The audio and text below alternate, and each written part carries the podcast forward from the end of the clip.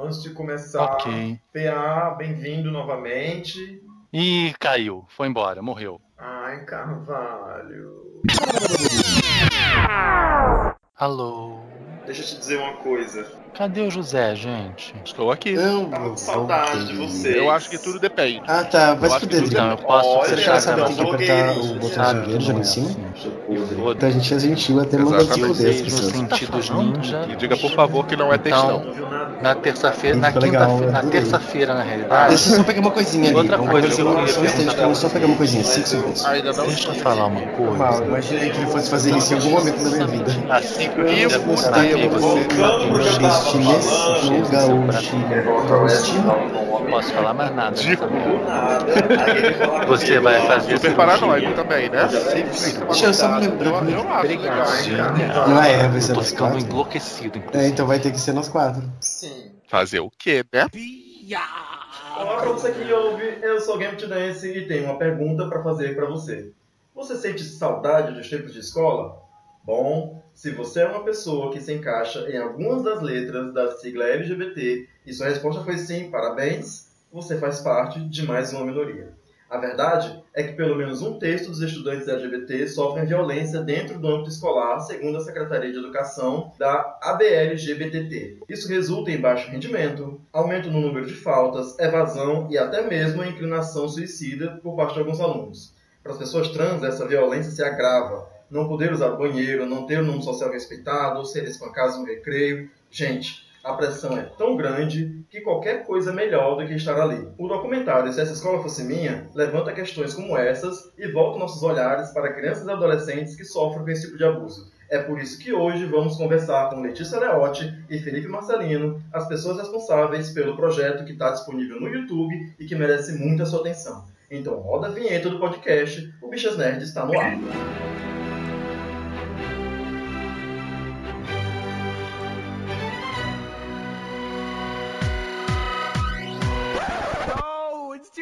Junto comigo hoje no elenco do Bichas Nerds estão o Rodrigo Menezes, a estrela carioca dos podcasts. Estrela é por sua conta, né? Mas enfim. Sabe que eu até sinto saudade dos meus tempos de escola? E junto com a gente também, Pé Rodrigues, o nosso gaúcho de coração nordestino. Oi, pessoal. Tudo belezinha? Bom, em termos de escola, é, dá uma saudadezinha também. Antes de mais nada, oi para oi os meninos, né? Oi Letícia, oi Felipe. Oi. É, é, então, né, talvez seja uma coisa bem super gêmeos, né? Bom, meninos, Nosso tipo de amizade. muito, muito obrigado por, por estarem aqui, por cederem o tempo de vocês para conversar com a gente, tá? Eu assisti o documentário e vou dizer de antemão que fiquei muito comovido porque eu me vi falando em vários daqueles discursos que, que as pessoas fizeram durante o documentário.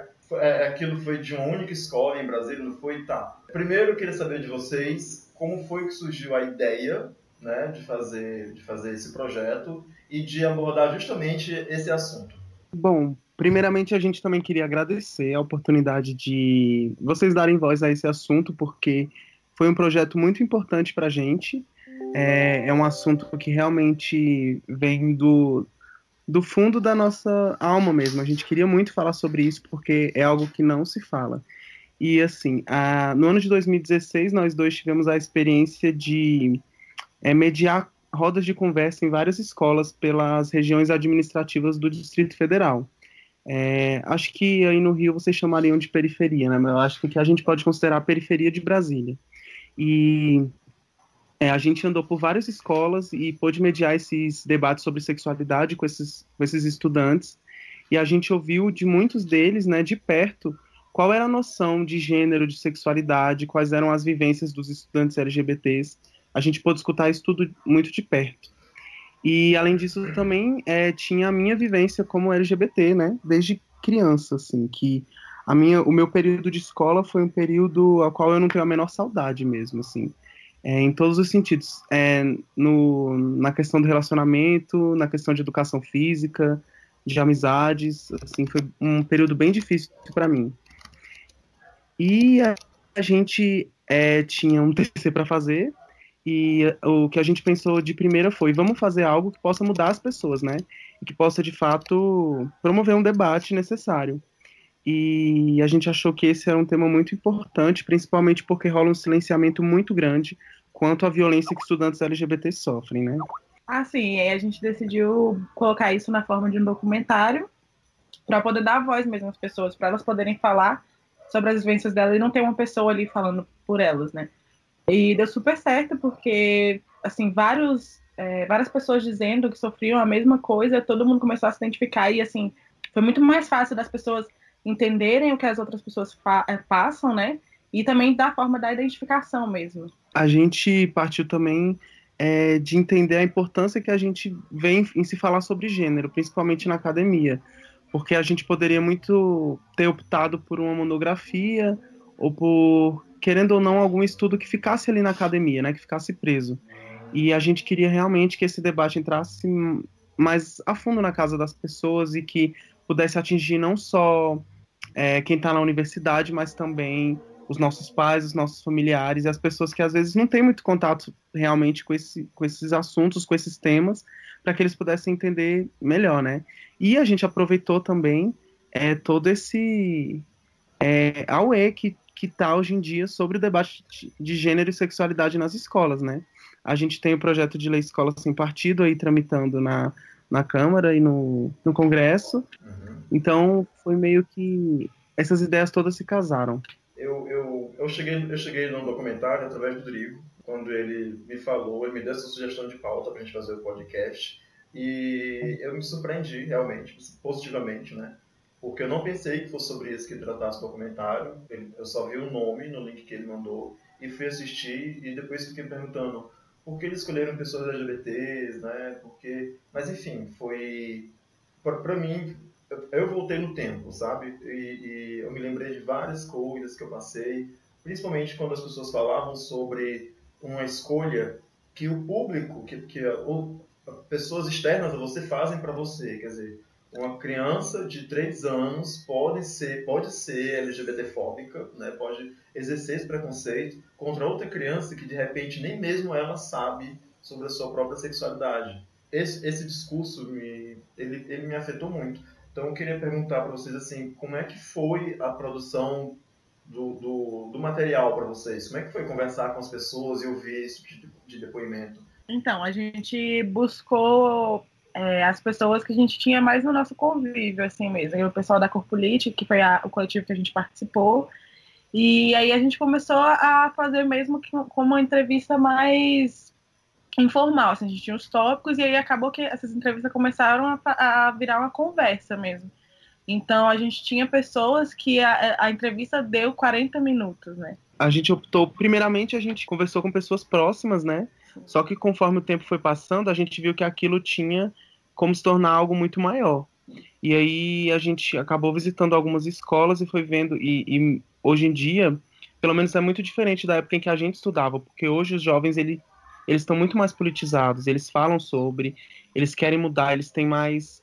Acho que eles têm mais condição de debate mesmo. Ainda que a gente precise melhorar muito nesse sentido, hoje em dia é, os jovens debatem mais. Então, a gente começou a ter contato com muitas outras pessoas que a gente não esperava.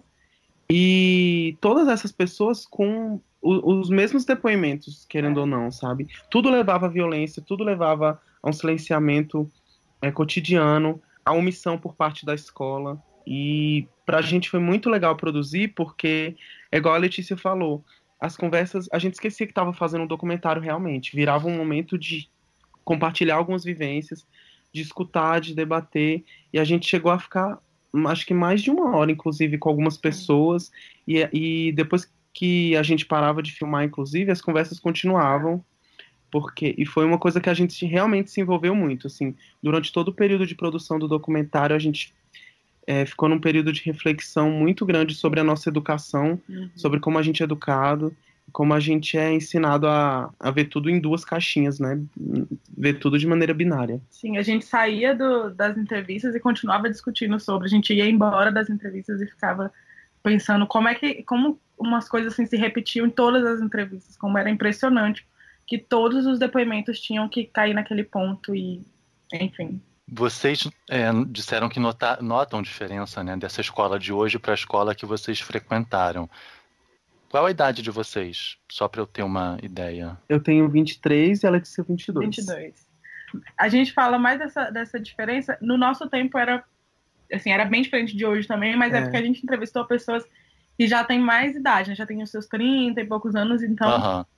a gente viu a diferença, né? De hoje É. para essas pessoas que estudaram há bastante tempo atrás. assim. É, ainda que a gente tenha 22, 23 anos, a gente já viu uma diferença muito grande para os adolescentes que estão estudando agora, né? Eu, por exemplo, na, na minha época de escola, eu nunca a palavra gay nem se falava.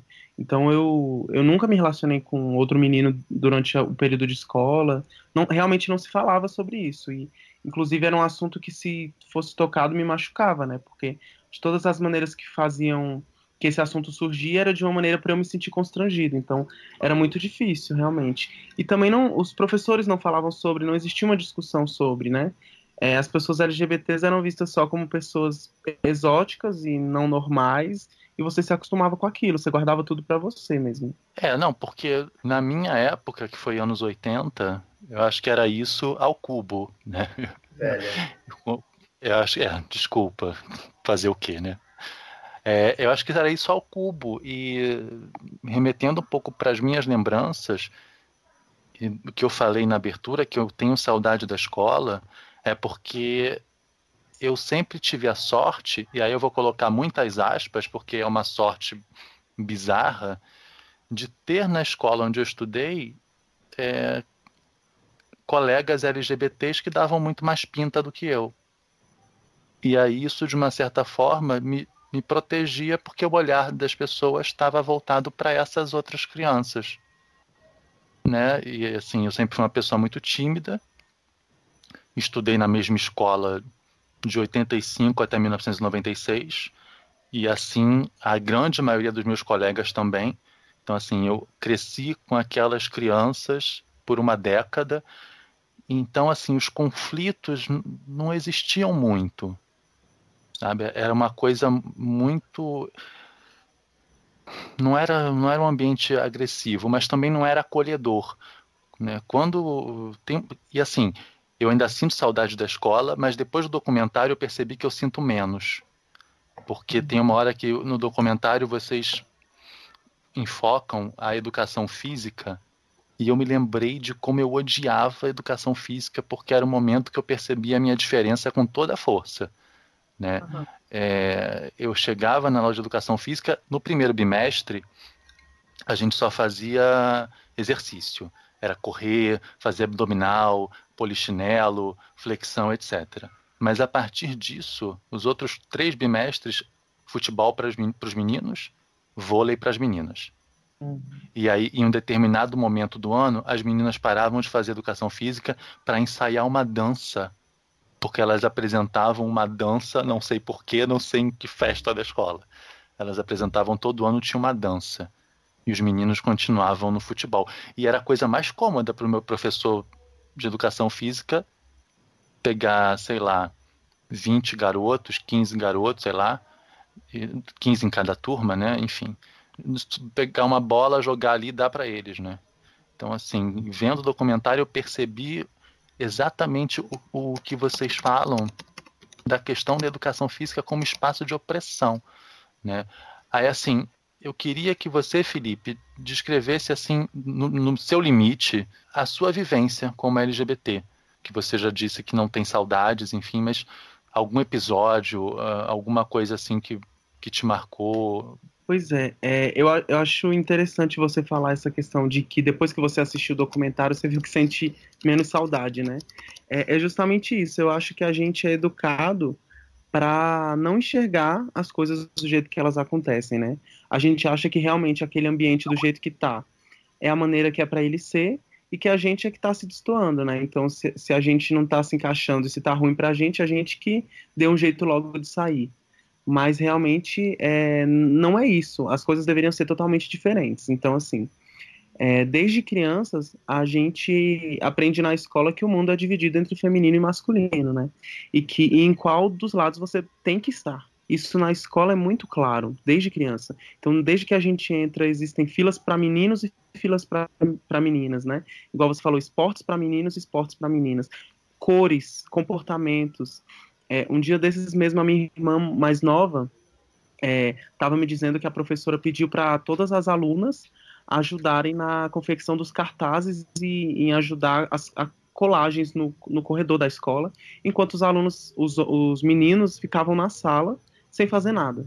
Ou seja, por mais que seja hoje, em dia, até hoje, a gente te, vive numa cultura muito binária e heteronormativa em tudo.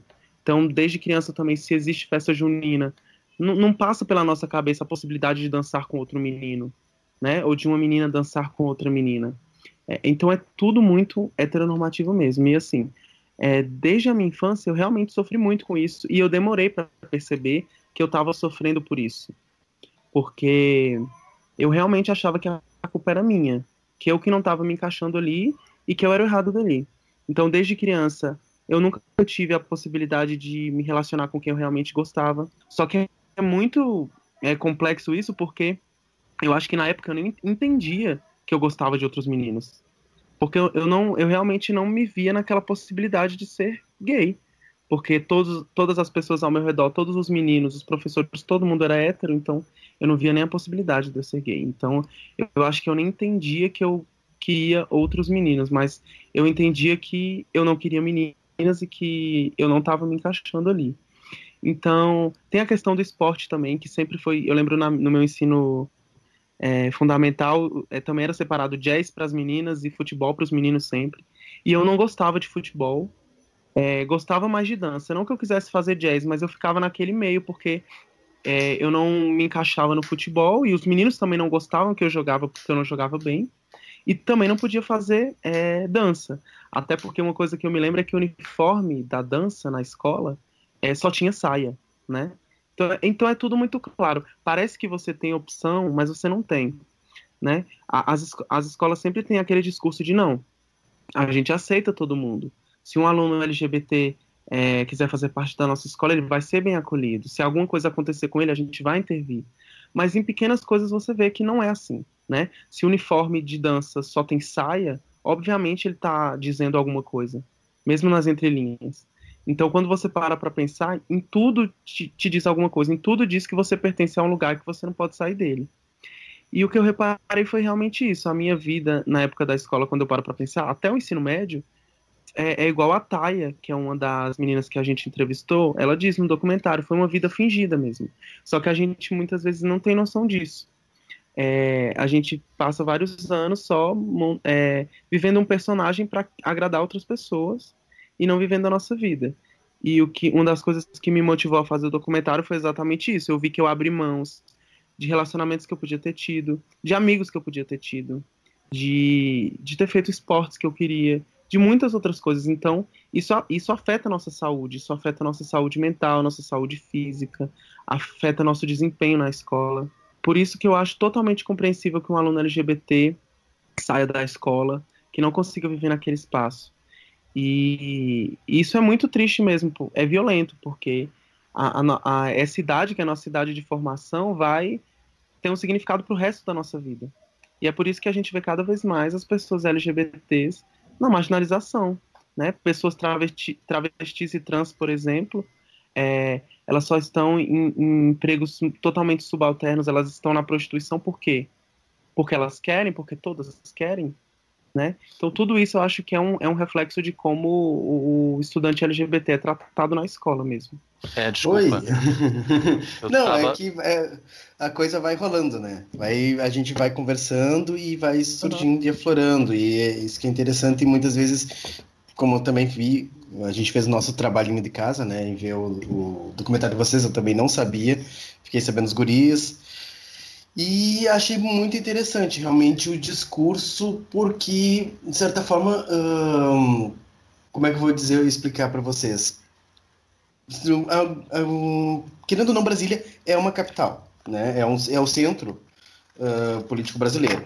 Uh, os guris também viveram em capitais, certo? Gambit, que eu saiba, tu é de Fortaleza mesmo, né? Sim, nascido e criado. É, e Drigo, do Rio de Janeiro. Carioca da é, gema sem gema... levar ovada. Nossa, estou indo carioca.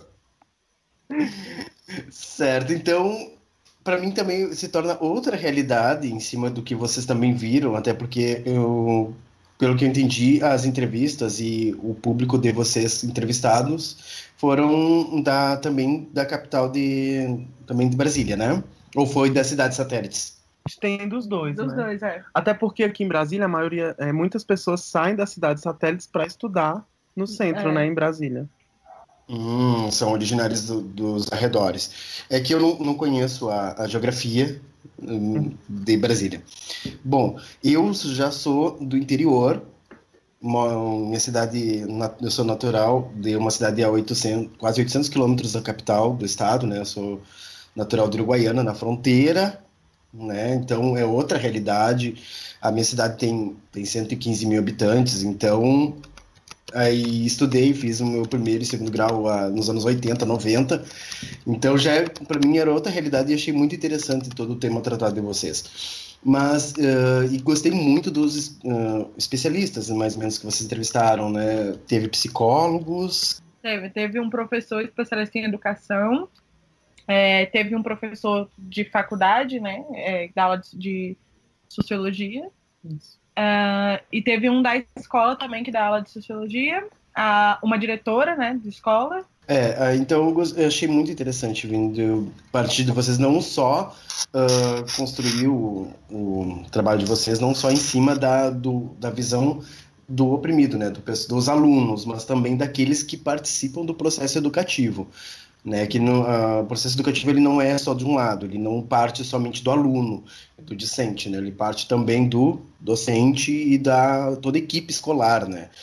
Existe toda a equipe por trás, de pedagogos, o diretor, o professor, né, o orientador, todos eles também participam de todo esse processo desse universo, né, que é a escola. Eu achei muito interessante, a partir de vocês, uh, a visão do outro lado também para mim é uma realidade muito estranha, pois, uh, de certa forma, o que eu vivi, hoje em dia eu não, eu não vejo ele como, muitas vezes, como opressivo.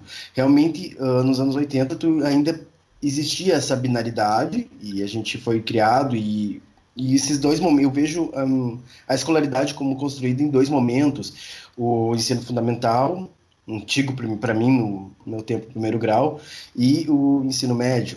Então era outro momento, eram outras uh, mentalidade uh, sendo construída, era outro perfil social sendo construído, né? Tanto que uh, eu achei muito impactante mesmo quando a fala de crianças de três anos sendo homofóbicas.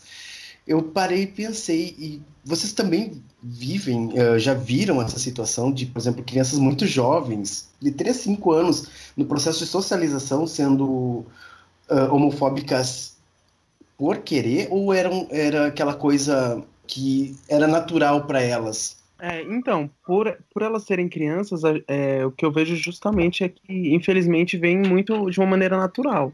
Só que vem do que elas é, vêm em casa, desde, em casa. desde muito cedo, né?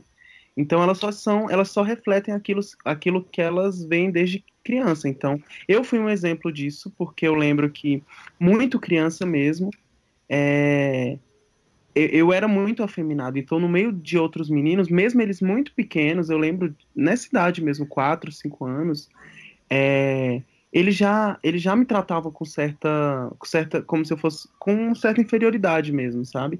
Como se eles fossem um pouco mais é, acho que másculos mesmo, sabe? Eu acho que existem vários signos do que é ser masculino. Acho que você acaba mostrando mais força, mostrando mais poder sobre figuras que são afeminadas, né?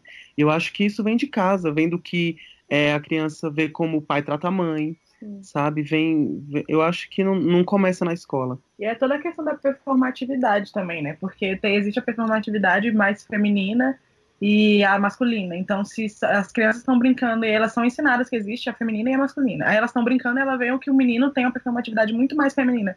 Isso para ela já é um motivo para elas fazerem brincadeiras, piadinhas, porque dentro de casa elas aprenderam que elas têm que ter uma performatividade masculina e as meninas uma performatividade, fe performatividade feminina, né? É, e o principal, que a masculina normalmente domina, né? Sim, exatamente.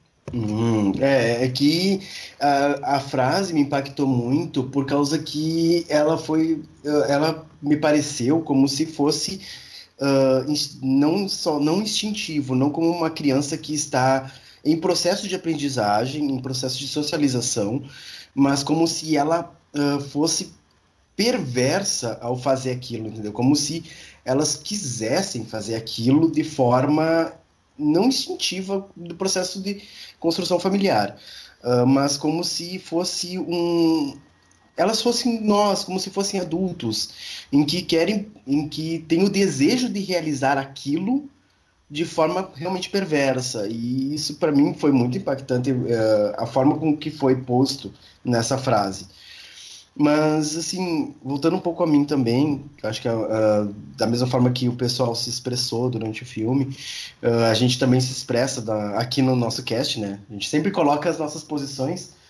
Eu, de certa forma, fui privilegiado por causa que eu fazia parte de outra minoria. Mesmo eu, até hoje, sou considerado heteronormatizado, né? Eu sou, Aham, Cláudia, senta eu lá. sou afeminado, não me veem como né, nessa figura né? Você é que pensa, né? Você, você é. que acha, né? É, a princesa. Quase, é. quase uma princesa Disney, a pessoa, uma vainela é. da vida. É. Elsa, do Frozen, saiu lá de Rio Grande para morar em Maceió. Let it go pra você. Uhum. É, não, ele, ele ostenta essa barba, porque ele acha que essa barba é. transforma ele no macho. Querida, todas gays têm barba hoje. Eu não sei que putaria é essa, é. todo viado tem barba. É a ursa lenhadora. A ursa lenhadora toda, né? Masculina. Uhum. Botar aquele, aquele afeminada do Paulo Gustavo pra você. Grupo é mais afeminada. Total. Eu? É, é sim! Afeminada! Afeminada! Acabou com a pessoa. Uhum. A mais afeminada. Mas em si, a, em termos escolares, eu realmente muito do que era, por exemplo, no ensino fundamental, tinha aquela realmente a coisa binaridade, né? Essa, essa coisa do masculino, feminino, na educação física, futebol, no outro, lá no sul era handebol, não era vôlei para as meninas. A gente só foi ter a parte de vôlei realmente no ensino médio e que era misto. A minha escola de ensino médio ela foi muito mista. Ela não eu, eu jogava, a gente escolhia o esporte de acordo com os horários que a gente queria. Aí tinha futebol, tinha futsal, tinha vôlei, handebol, uh, Acho que mais. Tinha só exercícios físicos, ou tu podia complementar com outra atividade na minha escola. Isso que era uma escola é, de ensino público. Mas realmente no, na parte do ensino uh, mais fundamental, realmente era essa binaridade e realmente também eu nunca me encaixei, até porque eu, eu, eu tinha asma, né? Então era complicado eu realizar essa parte da, da educação física. Uh, um, era asma puerperal, então não tive muito. Sempre tinha testado, nunca participava. Sempre era obrigado no início, alguns dias, e depois eu era dispensado. Mas assim, e também por trabalhar, eu tinha, tive essa facilidade, porque eu era também de outra minoria, que era a minoria de estudantes. Né? Eu era uma minoria daquele eh, que estudava, eu era não tinha, não sofria tanto o preconceito um, da sexualidade, isso era uma coisa que era muito pouco vista, de que eu, na verdade, não, por uh, ser o, o, nerd, né, então eu não era visto como o homossexual, todo mundo me queria próximo e socializava muito convenientemente por causa do do caso do, de estudar, de fazer os trabalhos, todo mundo queria colar minhas provas, esse tipo de coisa. Mas, ah, mas deixa, eu, deixa eu te é. cortar antes que eu esqueça, porque hum. isso também acontecia muito comigo. É, como eu era da. Eu não sei que escola era minha, que os nerds eram populares. Eu não sei o que, que, que, aconteceu ali, um, um, sei lá. Passou um, um vórtice, um triângulo das é, Bermudas, sei lá. Estrela. Não, mas eu não sei. Na minha escola, o grupo que eu fazia parte, que era o grupo dos nerds CDFs, nerd barra CDFs, era um grupo muito popular na escola. E assim, eu acho que muito também do, do bullying que eu poderia ter sofrido foi amenizado porque eu era um de, uma dessas pessoas. Né? Assim, o fato de ter alguém mais pintosa do que eu e o fato de eu estar nesse grupo e que que, como eram crianças que estudaram uma década juntos, desde a alfabetização até o último ano do ensino médio, mais de uma década, então esse grupo foi, eu fui sendo acompanhado por essas pessoas e sempre estive pertencendo a esse grupo. E isso também me protegeu muito. O PA falou, e assim, é uma coisa que, que eu acho que meio que me salvou também do, no, no colégio. Agora, é, já que eu já te cortei, PA, desculpa, mas já cortei, agora já fiz o estrago todo. É, já deixa, deixa, pode, pode ir. pode eu, queria, eu queria ouvir da Letícia também como é que foi para ela, porque assim, a questão da, da LGBTfobia, da homofobia, ela é só uma nuance de uma coisa que é maior que é o machismo. Então, assim, se a, se a escola ela é difícil para LGBTs, ela é difícil fundamentalmente porque existe um problema entre masculino e feminino. Até agora, Felipe falou bastante, né? E Letícia ainda não nos contou como é que foi a sua, a sua fase escolar. Você teve problemas assim? Você, você, você tinha essa noção de que os meninos tinham talvez uma certa tinham, tinham certas regalias que era mais confortável para eles algumas coisas é, alguns privilégios e que você é, se sentia limitado em alguma instância? Você tinha essa percepção? Ou hoje você enxerga que na, que na sua época escolar é, você deixou de fazer determinadas coisas e hoje você entende que, que aquilo era o machismo? Sim, é, assim, na escola sofri muito mais. É, foram coisas bem institucionalizadas, assim, coisas bem que não eram escrachadas, mas eram assim, hoje eu parando para observar, eu, eu sei que eu sofri aquilo dentro da escola, né?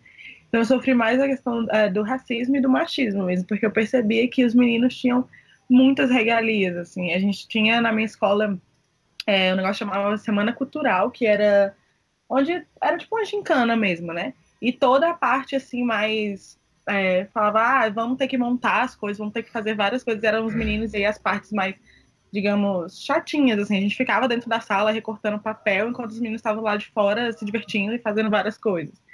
É, eram coisas pequenas, assim, que a gente percebia aos poucos. E a questão do racismo, assim, era muito...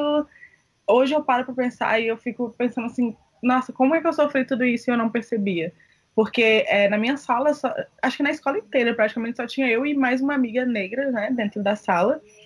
E eu percebia, assim, que os meninos não, não não olhavam para mim da mesma forma, né? Eu sempre era olhada como uma amiga engraçada, amiga que é, é divertida, mas que não, não serve para um relacionamento, né? Tanto que eu não fiquei com ninguém na, da minha escola, assim. Eu fui ficar com pessoas da minha escola bem mais velhas depois que eu saí da escola.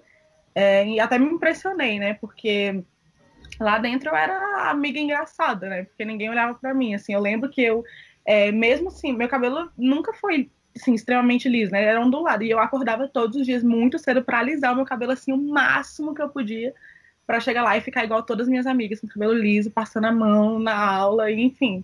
Então, é, foi, foi bem difícil porque eu me senti muito excluída, assim, por diversas vezes na escola. Tanto por ser mulher quanto por ser negra. Então, a minha experiência escolar, é, eu consigo me identificar com vocês na parte de da opressão mesmo, assim, de, de saber que eu estava sofrendo alguma coisa que eu era diferente de algum modo. Era isso, era, era, foi bem complicado, mas eu só fui perceber tudo que eu sofri depois que eu saí da escola, que eu comecei a entrar nos debates políticos e perceber realmente aquilo que eu estava sofrendo não era normal, que não é, as pessoas não se interessavam por mim, não não era porque por questão de gosto, era porque eu realmente era negra e não para eles não interessava, porque todas as minhas amigas eram branquinhas, padrão, é, né? Então foi isso.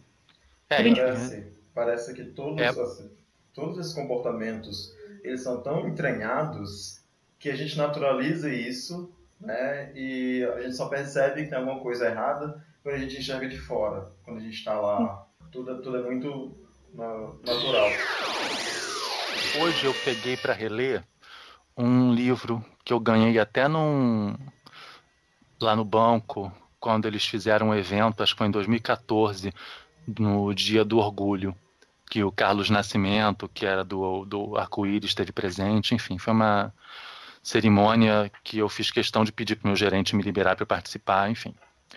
Aí eu posso ler um trecho, porque é um trecho até pequeno. O título é Homofobia, História e Crítica de um Preconceito, do Daniel Borrillo, ou Borricho, Não sei se ele é argentino, enfim.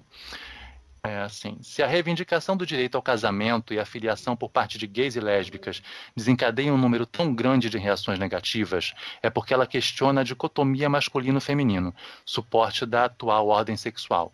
As categorias homem e mulher continuam sendo operacionais em direito, servindo de justificativa para a desigualdade de tratamento do gênero masculino em relação ao feminino.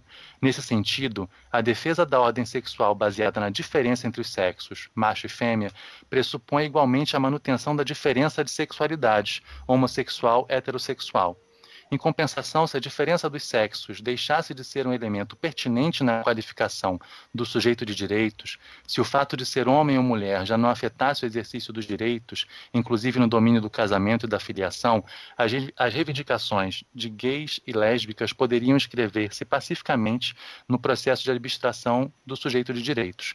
Eis porque a desigualdade das sexualidades é percebida como uma iniciativa subversiva suscetível de ameaçar a ordem estabelecida dos sexos que é justamente a gente não tem direitos porque mulheres não têm direitos. Assim, em pouquíssimas palavras, né? A, a LGBTfobia, que é aquilo que a gente já tinha comentado, o machismo é uma merda, ponto. Era só isso que eu queria dizer. O machismo é uma merda. E daí é advém boa parte dos nossos problemas. É porque eu acho esse parágrafo muito ilustrativo, sabe? Sim, do, do porquê que uma coisa, por que uma coisa não avança, porque está tudo muito amarrado. Outra, né? Entendi. Sabe? Por que, que as nossas conquistas não vão para frente? Porque as das mulheres não vão para frente, porque o feminino é subjugado e, e a gente está muito atrelado nisso, né? E é, é, o que a gente sempre fala, que a nossa luta ela é contra o machismo para que as outras também possam, sabe, também possam acontecer. Uns anos atrás, aqui em Fortaleza, formou-se a primeira mulher trans em direito. É, interessantemente, né, isso foi motivo para para as pessoas se impressionassem, né? Foi meio que não sei se o choque é bem a palavra, mas tipo, ela apareceu em programas de televisão, para dar entrevistas, a primeira mulher trans, que na verdade foi, foi usado o termo travesti, né? Foi a primeira travesti a concluir uma faculdade de direito aqui em Fortaleza, não sei o que. Quer dizer, isso reflete o quão é difícil a vida de uma pessoa trans na escola que é, vira notícia né, na televisão que, que uma travesti se, se concluam o superior. Enfim, onde é que eu quero chegar? No, nessa dada entrevista que ela deu na televisão, ela falou que quando ela era criança, ela sofreu preconceito na escola e ela foi reclamar com a professora. E a professora, quando ela chegou para a professora chorando, né, e disse: Tia, ele fez assim, assim, assim comigo. E a, a tia respondeu: Sabe por que ele fez isso com você? Porque você é assim. Quer dizer, a professora respaldou a violência que a criança sofreu. E eu também percebi esse padrão no documentário que vocês fizeram. Então, qual é a minha pergunta nesse sentido? Durante a produção do documentário, com as pessoas que vocês conversaram, vocês perceberam esse padrão de despreparo do docente para lidar com esse tipo de situação, para lidar com esse tipo de criança, para acolher esse, esse, né, as crianças LGBTs? Sim, totalmente. A gente observava em cada depoimento como eles relatavam o silenciamento da escola mesmo, né? Quando acontece é, esse tipo de agressão, normalmente o posicionamento dos profissionais da escola, dos professores, é aquela questão: ah, é briga de criança, é briga de adolescente, resolve levando todo mundo para a direção, é punindo de alguma forma e acabou ali. Então, realmente, é, a maioria das escolas não tem interesse em entender o que está acontecendo e resolver pela raiz do problema mesmo. A gente tem vários depoimentos no nosso documentário de pessoas que dizem, né? A Jeff é uma das que dizem que apanhou na, nas, na aula de educação física e o professor nada fez, né? Disse que era só briga de criança e que e pior ainda, né? Que a Jeff se resolvesse com os alunos. E até pela minha pela minha memória assim, escola eu lembro bastante. Quando acontecia alguma coisa de comigo, algum aluno me perseguia ou, ou algo assim, o que eu escutava sempre era: é, não, é só você deixar ele pra lá, é só parar de brigar com ele. Mas ninguém sabe, ninguém parava para entender, para perguntar o que que ele estava fazendo comigo. E é, é, tudo muito complexo, porque você é criança, você realmente não entende. Uhum. Você não tem capacidade nenhuma para entender o que está acontecendo, justamente uhum. porque a nossa educação não permite. Porque eu acho que se as crianças, desde pequenas, é, entendessem que, que aquilo não é um problema, que cada um tem sua identidade de gênero e que ela não tem que ser de uma forma sabe, que não tem uma maneira normalizada, normal de ser, é, as crianças iam crescer bem melhores e não ia existir esse tipo de coisa. Eu também ouvi muito esse conselho. Ignora que ele desiste, mas, uhum. mas eles nunca desistem. É, mas assim, por que, que vocês acham que, que, que há esse despreparo da, da, por parte dos docentes? Né? Por que os docentes ainda não abraçam esse tipo de causa e continuam ignorando tudo? Na verdade, eu acho que não é interessante para eles isso, assim, não é uma coisa que porque a escola ainda é vista como uma, uma, um lugar muito de preparo técnico, assim, para estamos aqui para te ensinar as fórmulas, estamos aqui para te ensinar matemática. E eu acho que não, não, é não, não vejo o interesse deles em, sei lá, no lado humano mesmo. Eu não, não entendo. Deixa eu pensar um pouco. Não, fica à vontade.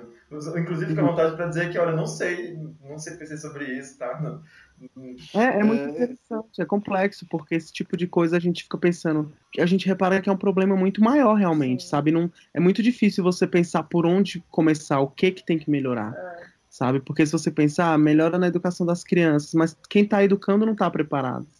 Então, é, é, realmente muito difícil. É, assim, tem uma parte do documentário que o antropólogo José, que ele fala desse aspecto monocultural, né? Uhum. Que a escola ela, ela tem esse aspecto monocultural, essa coisa de pasteurizar e de, e de formatar, de dar a todas aquelas crianças que são diversas, que têm histórias, origens diferentes, é, socioeconômicas, culturais, enfim, religiosas, etc., passar a vir como um rolo compressor e padronizar, normalizar e tornar, tornar todas elas iguais, né? Quando a Tatiana fala dessa coisa da ampliação, gente, a escola não faz isso. Eu dei aula durante muito pouco tempo na rede estadual para o ensino médio dei aula só durante um ano e meio. E eu tentava durante as minhas aulas de filosofia promover debates assim sobre qualquer coisa. E eu via que aquelas pessoas aqueles meus alunos até os alunos do EJA que eram alunos mais velhos mas principalmente os adolescentes eles não estavam acostumados a, a debater. Vocês por um lado falaram que os adolescentes que vocês tiveram contato tinham um certo nível de politização e estavam abertos a debate. Os que eu os que eu dei aula assim, em 2010 e 2011, eu não enxerguei neles essa abertura, soltar um tema na sala de aula, pegar algum gancho, mesmo que não fosse voltado para a sexualidade, eles tinham muita dificuldade de debater. E assim, eu não, eu não via meus outros colegas fazendo isso e eu não sinto que a escola ela consiga fazer isso com efetividade, sabe? Ter essa, essa postura crítica e, e fazer com que eles ampliem os horizontes. É, é, porque, assim, até que a gente viu no documentário mesmo, que as pessoas estão acostumadas com uma escola que você só recebe, né? Você, eu mesmo na escola tinha muito medo de debater com o professor, de, de tipo, da minha ideia divergida dele, sabe? Então, eu ficava escutando o debate, o que ele falava e eu não, não debatia. E, assim, eram muitos poucos alunos que eu percebia que é, botavam a opinião mesmo, assim, e, e começavam um debate. E, e acho que, na verdade, essa questão da escola são vários pontos, porque a religião também é uma coisa que influencia muito na nossa educação, né? Acaba influenciando nessas questões não serem colocadas dentro da escola. Eu acho que o, o que falta muito é a escola entender a importância política e, e social da sexualidade também, sabe? Porque eu acho que a gente é criado. É, a nossa cultura é muito conservadora, realmente. Então, é, quando a gente fala em, em, discussão sobre gênero e sexualidade, as pessoas é, automaticamente já associam a a algo é, pornográfico, a né, que você vai estar tá, você vai estar tá doutrinando crianças, ensinando sexo para crianças muito cedo, mas não é isso. As pessoas não tinham que entender o gênero e a sexualidade só como é, o nosso sexo, o que a gente faz entre quatro paredes, sabe? É muito mais do que isso. Gênero, é como, é, gênero e sexualidade dizem sobre como a gente se relaciona com os outros, como a gente enxerga os outros, como a gente enxerga nós mesmos. Então, não deveria ser um assunto é, que causasse medo nas pessoas, muito pelo contrário. Eu, eu vejo realmente que não falar sobre isso é o que é, acaba silenciando muitas, muita discriminação. Falar sobre gênero, falar sobre sexualidade não atinge a dignidade de ninguém, de criança nenhuma. É, e, e, eu acho isso que a Letícia falou da religião é realmente muito importante, porque quando eu paro para pensar o que mais influencia para nossa cultura ser tão binária e tão heteronormativa, eu realmente enxergo o, o, cristianismo, né? que, que comanda o Brasil ainda. E comanda mesmo, porque eu lembro de muito pequeno, é, em qualquer situação, a sala inteira tinha que rezar um Pai Nosso, por exemplo. Então, assim, é realmente também muito importante a gente enfatizar a importância de um Estado que seja realmente laico e que olhe por todas as pessoas e que, que não faça essas imposições que são religiosas, que não deveriam estar na escola. E as pessoas acabam interpretando como se a gente fosse intolerante, vocês entendem?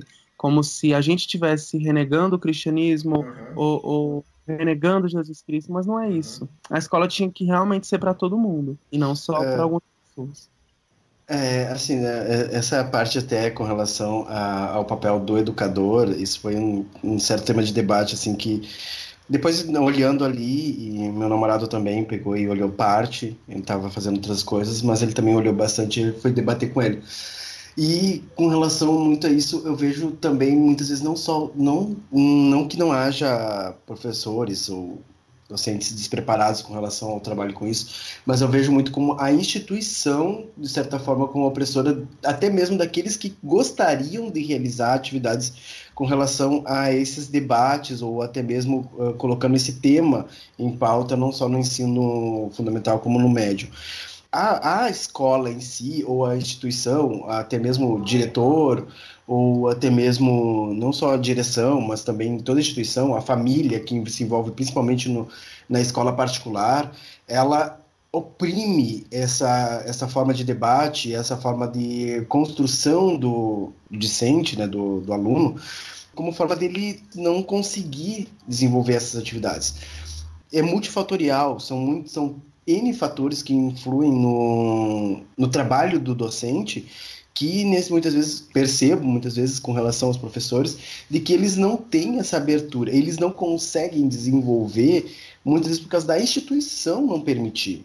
A instituição, ah, nós temos ah, historicamente uma formação ah, de uma escola muito cristã, como fala, a forma de trabalho ainda é muito reflexo do, da forma com que foi desenvolvida a escola no Brasil, uh, vinda do cristianismo, com os jesuítas, com os padres, que eram eles que ensinavam. Então, a dicotomia e a forma de trabalho é, dentro da instituição, ela realmente vai ser opressora não só para o aluno, como também para o professor. Então, foi era esse ponto de vista que às vezes eu tentava falar de que muitas vezes o professor quer, não, não que ele não queira ou que ele não tenha formação, às vezes ele deseja, mas a instituição em si não permite, não dá esse espaço. Inclusive, quanto a profissionais e professores LGBTs também, né? E, e, a gente entrevistou o Newton, que é um professor gay, e durante o nosso processo de. Um, uma das coisas que fez a gente reparar como esse assunto era importante foi que durante o processo de produção do documentário a gente passou por algumas situações como ter que cortar uma estudante bissexual que a mãe é, não autorizou ela a, a, a, participar do documentário, ficou horrorizada, disse que jamais deixaria ela participar ou ser associada a este tipo de assunto. E a gente também é, entrevistou professores que chegaram a ser demitidos por serem gays, que a gente não pôde colocar no, no documentário. O Newton, por exemplo, ele, ele explicou pra gente um pouco esse lado, como professor gay mesmo. Quando ele falava coisas muito simples né, em sala de aula, qualquer coisa que ele falasse, é, ele já escutava reclamações tanto de alunos quanto de, prof, de profissionais da escola de que ele estava se expondo demais, né? De que, então, assim, o que eu vejo também é que professores LGBTs eles têm que pisar em ovos o tempo inteiro. Tudo que eles vão fazer, eles recebem Muito. mil olhares comparado com professores heterossexuais, né? Mas realmente eu também eu trabalhei muito com, na parte da educação profissional, né? Como minha formação é de enfermeiro e eu trabalhava com educação profissional numa instituição privada. E realmente muitas vezes uh, eu tinha um companheiro na época e realmente eles faziam que não, pera, não, não, não chega a ser tanto assim, não, não seja tão, não dê tanta pinta, não fala sobre isso. É, a, a, instituição oprimia. O próprio profissional que seja abertamente homossexual, ele oprime também, ele é oprimido, ele também faz parte desse universo de opressão que muitas vezes é construído dentro do ambiente escolar aquela coisa, existe o oprimido tanto no o estudante oprimido, existe o profissional oprimido, e isso torna realmente o ambiente escolar o ambiente, um ambiente que começa o processo de opressão do LGBT. Deixa eu fazer uma pergunta. Quanto tempo vocês levaram para concluir? Desde o momento que vocês pensaram, vamos fazer isso, até subir para o YouTube? Foram um total mais ou menos de oito meses. A gente começou a discutir sobre o que a gente queria fazer no final do ano passado. E aí a gente foi começando a colocar em prática aos poucos, assim, a, a parte dos bastidores, né? É, no começo de abril a gente já começou a filmar. E aí foram surgindo outras pessoas, assim, é, que a gente é, nem tinha planejado muito entrevistar, mas aí surgiu a oportunidade, a gente viu que acrescentaria. E aí a gente, a gente foi filmando até, até maio. E aí, depois disso, até junho, a gente editou tudo e entregamos. E assim, vocês falaram que participavam de rodas de conversa em escola. Teve alguma onde vocês puderam exibir o filme? Não, então, é porque a gente participou no, é, no começo do, de 2016. A gente participava dessa coletiva LGBT chamada Cor Política durante o, o ano de 2016. Aí o documentário não estava pronto ainda, né? É, é, é, até legal falar que depois que a gente fez a página do Facebook, a gente ficou muito surpreso com, com a repercussão que teve realmente, porque foi o, o primeiro trailer que a gente soltou tem cerca de 80 mil visualizações agora. E, e, a gente realmente não esperava isso. Foram muitos compartilhamentos e as pessoas realmente se identificaram e foi muito legal. Nessa época da, das rodas de conversa, o documentário não estava pronto. Mas aí depois que a gente entregou e depois que as pessoas puderam conhecer através da página, aí a gente foi convidado por algum, alguns professores, algumas escolas. A gente já tem um convite agora para exibir ela num cineclube de uma escola, é, de uma cidade do entorno aqui do DF, de Taguatinga, e a gente também já participou de um encontro da Rede Nacional de Adolescentes LGBT, que era um encontro de preparação mesmo, de consciência política de, de jovens menor, é, menores de idade todos, é, LGBTs, é, e a gente teve a oportunidade de passar o documentário e discutir com eles essa questão é, de gênero e sexualidade na escola. Então, a gente está tendo uma resposta muito legal e isso está indo longe porque a gente está tendo a oportunidade também de ir para as escolas e de conversar com esses alunos de exibir e, mais ainda, nós estamos recebendo muitas solicitações de professores que, que, gostariam de saber como podem melhorar, como tratar esses alunos, se eles podem passar os documentários, é, o documentário nas, nas aulas. Então, está sendo bem legal para a gente ver esse retorno. Ah, eu ia perguntar justamente essa questão dos cineclubes, né? Porque, cara, aqui no, no Rio de Janeiro tem um, um cineclube LGBT que parece que está voltando agora, porque andou um tempo parado e tal, que é um espaço que eu acho que super combina e eu queria muito ver esse documentário nesse, nesse filme. Se a gente não, se a gente não fizer essas iniciativas de divulgar, de ninguém vai fazer. Sim, a gente sim. tem o maior interesse de que a escola mude, de que as relações entre as pessoas mudem e sejam melhores e, e, parem de levar em conta uma coisa que é apenas um detalhe da, da, nossa personalidade, os maiores interessados nisso somos nós, né? Então, se a gente não divulga, a é, gente está dando um tiro no pé. Isso. A nossa intenção de fazer um documentário foi justamente isso, dele, dele ir para frente. A gente até pensou em segurar ele para inscrever em alguns festivais, mas tem vários festivais que pedem exclusividade, né? Ele não pode estar na internet, não pode ter cópia circulando por aí. E a gente percebeu, assim, depois de soltar o primeiro trailer, a gente percebeu mais ainda que esse documentário é muito mais importante rolando por aí as pessoas assistindo e, e, e vendo que ele pode é, levar o debate, né? Ele pode abrir portas para um debate muito grande dentro da escola. Então, a nossa intenção é que ele circule mesmo e que ele consiga abrir o debate em vários lugares. Porque às vezes num festival ele fica até preso ali, né? Sim. E a gente acabou não se importando mais com isso porque a gente viu que o mais importante era as pessoas assistirem. No festival, vai para o festival quem já tem essa informação e vai ser impactado por uma coisa que, que ela já sabe, que não vai fazer a diferença porque ela já acredita na, na mensagem do seu filme. A Sim. pessoa que vai para um para um festival LGBT, para o Mix Brasil, para o Festival Mixes, enfim, enfim, ela já está orientada a concordar com vocês. Ela é. já está sensibilizada pela questão e essa já é a bandeira dela. Se você solta num espaço desses, é ótimo, porque ele cresce, mas cresce num, num, num meio muito pequeno, né? e ele atinge pessoas que, que precisam ser atingidas, né? A gente até percebeu isso na página, e quando a gente postou, a gente recebeu um comentário negativo, assim, né, que criticava, e, e, tem outros também. Aí a gente percebeu que a gente saiu da, da nossa bolha, assim, da bolha onde todo mundo que vai assistir vai concordar, e enfim. É, e a gente saiu dessa bolha e, e começou a botar pessoas que realmente precisam assistir para assistir e talvez pensar naquilo e debater mais. Isso. No momento em que a gente começou a receber alguns comentários negativos e até preconceituosos, por mais estranho que pareça, foi quando a gente ficou feliz de ver que o documentário realmente estava atingindo muita gente, Sim. né? Porque no início, igual você falou, estava naquela bolha, que é, é, é bolha de pessoas que pensam como a gente, bolha de, de universidade. Então, realmente, quando a gente reparou que começou a atingir muita gente, a gente começou a receber também comentários negativos, a gente viu que o debate estava indo além. É, o importante realmente é, é voltar o debate para quem realmente precisa, que você está falando, né? O sair desse coisa de que só nós uh, que sofremos a opressão temos que debater a opressão. Quem deve realmente debater a opressão realizada nos ambientes e aceitar ou ver o mundo de forma diferente não somos nós que já vivemos nele. É, as pessoas que têm que ser impactadas estão sendo realmente impactadas. Achei é muito oprime, ótimo, né? muito legal essa. Oi? É quem oprime, né? Quem tem que mudar é quem oprime. Isso. A gente que é oprimido não nós. Tá uma merda. Letícia e Felipe, vocês são de onde e se conheceram onde? Vocês são amigos de quanto tempo? É, foi na faculdade, de criança? Como é que é isso? Como é que é essa história aí de vocês dois? A gente se conheceu na faculdade mesmo. No primeiro gente, semestre é, já. A gente é do mesmo semestre da faculdade. Fazem o quê? Uns cinco anos. Fazem só. cinco anos e a gente nunca se desgrudou. Foi um amor meio ódio à primeira vista.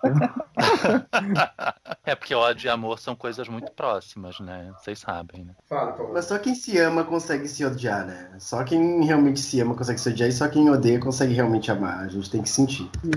Olha, achei isso muito, achei isso muito enigmático, muito misterioso. Filósofo, né? Não, Pé hoje tá tão intelectual, assim, uma vibe muito filosofal e tudo mais.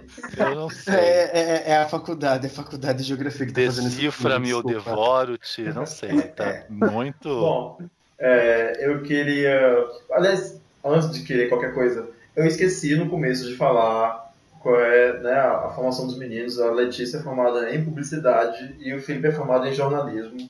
Não é isso? Ou eu troquei, tá certo, né? Isso mesmo. Todos dois pela UNB, não é isso? Isso. É, enfim, eu queria mais uma vez agradecer a disponibilidade dos meninos por terem vindo aqui conversar com a gente, ouvir a gente fazer esse monte de pergunta, de, de questionamento, mas mais do que isso, eu queria agradecer vocês pelo trabalho fantástico que vocês fizeram com esse documentário. Sério, de coração, essa é, é uma opinião sincera minha.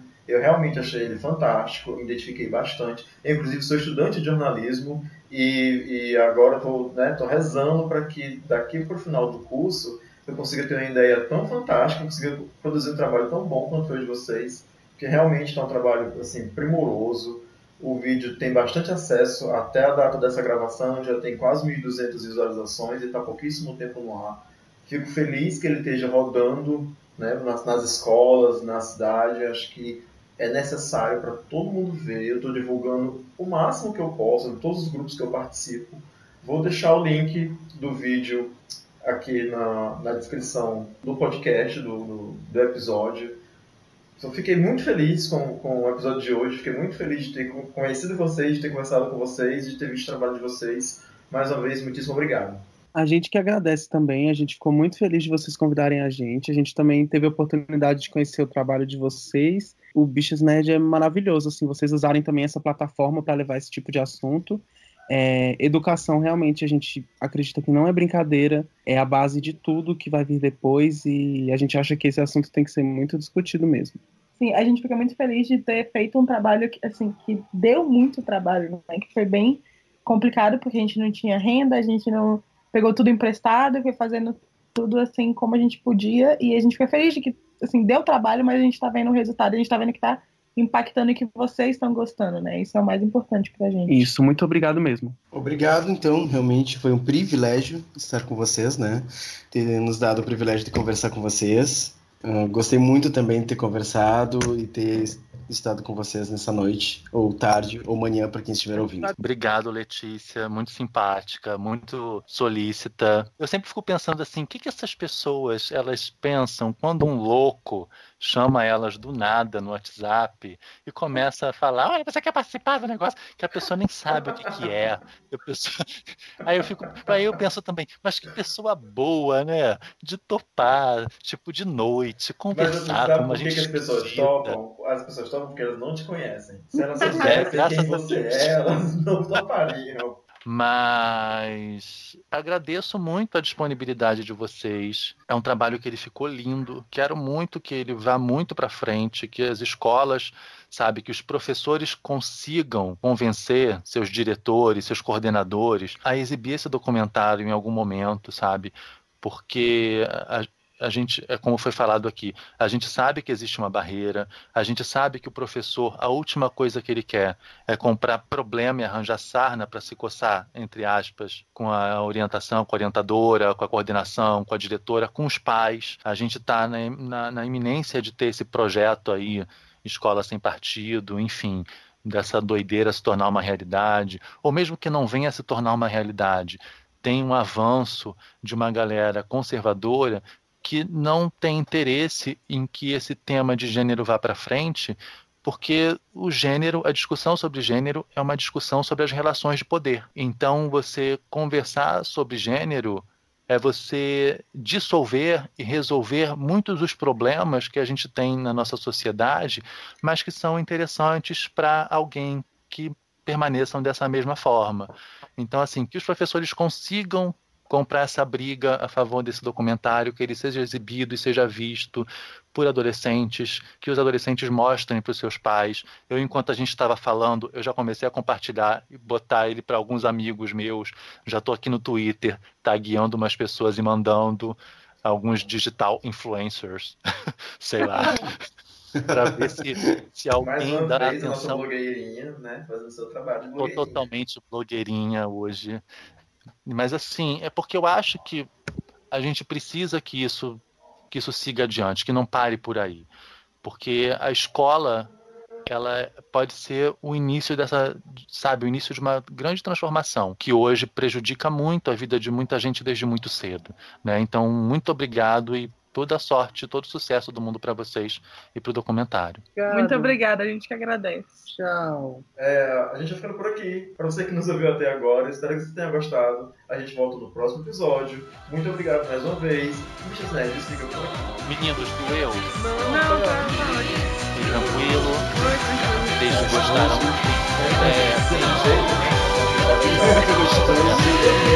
É, Eu gostei pra E- caramba. Eu gostei mesmo, de verdade. Eu também, adorei. Achei, achei uma delicinha. é, se tivesse um Oscar, a gente ia ganhar. Uh, beijo. Tchau. Beijo, tchau, tchau, guris.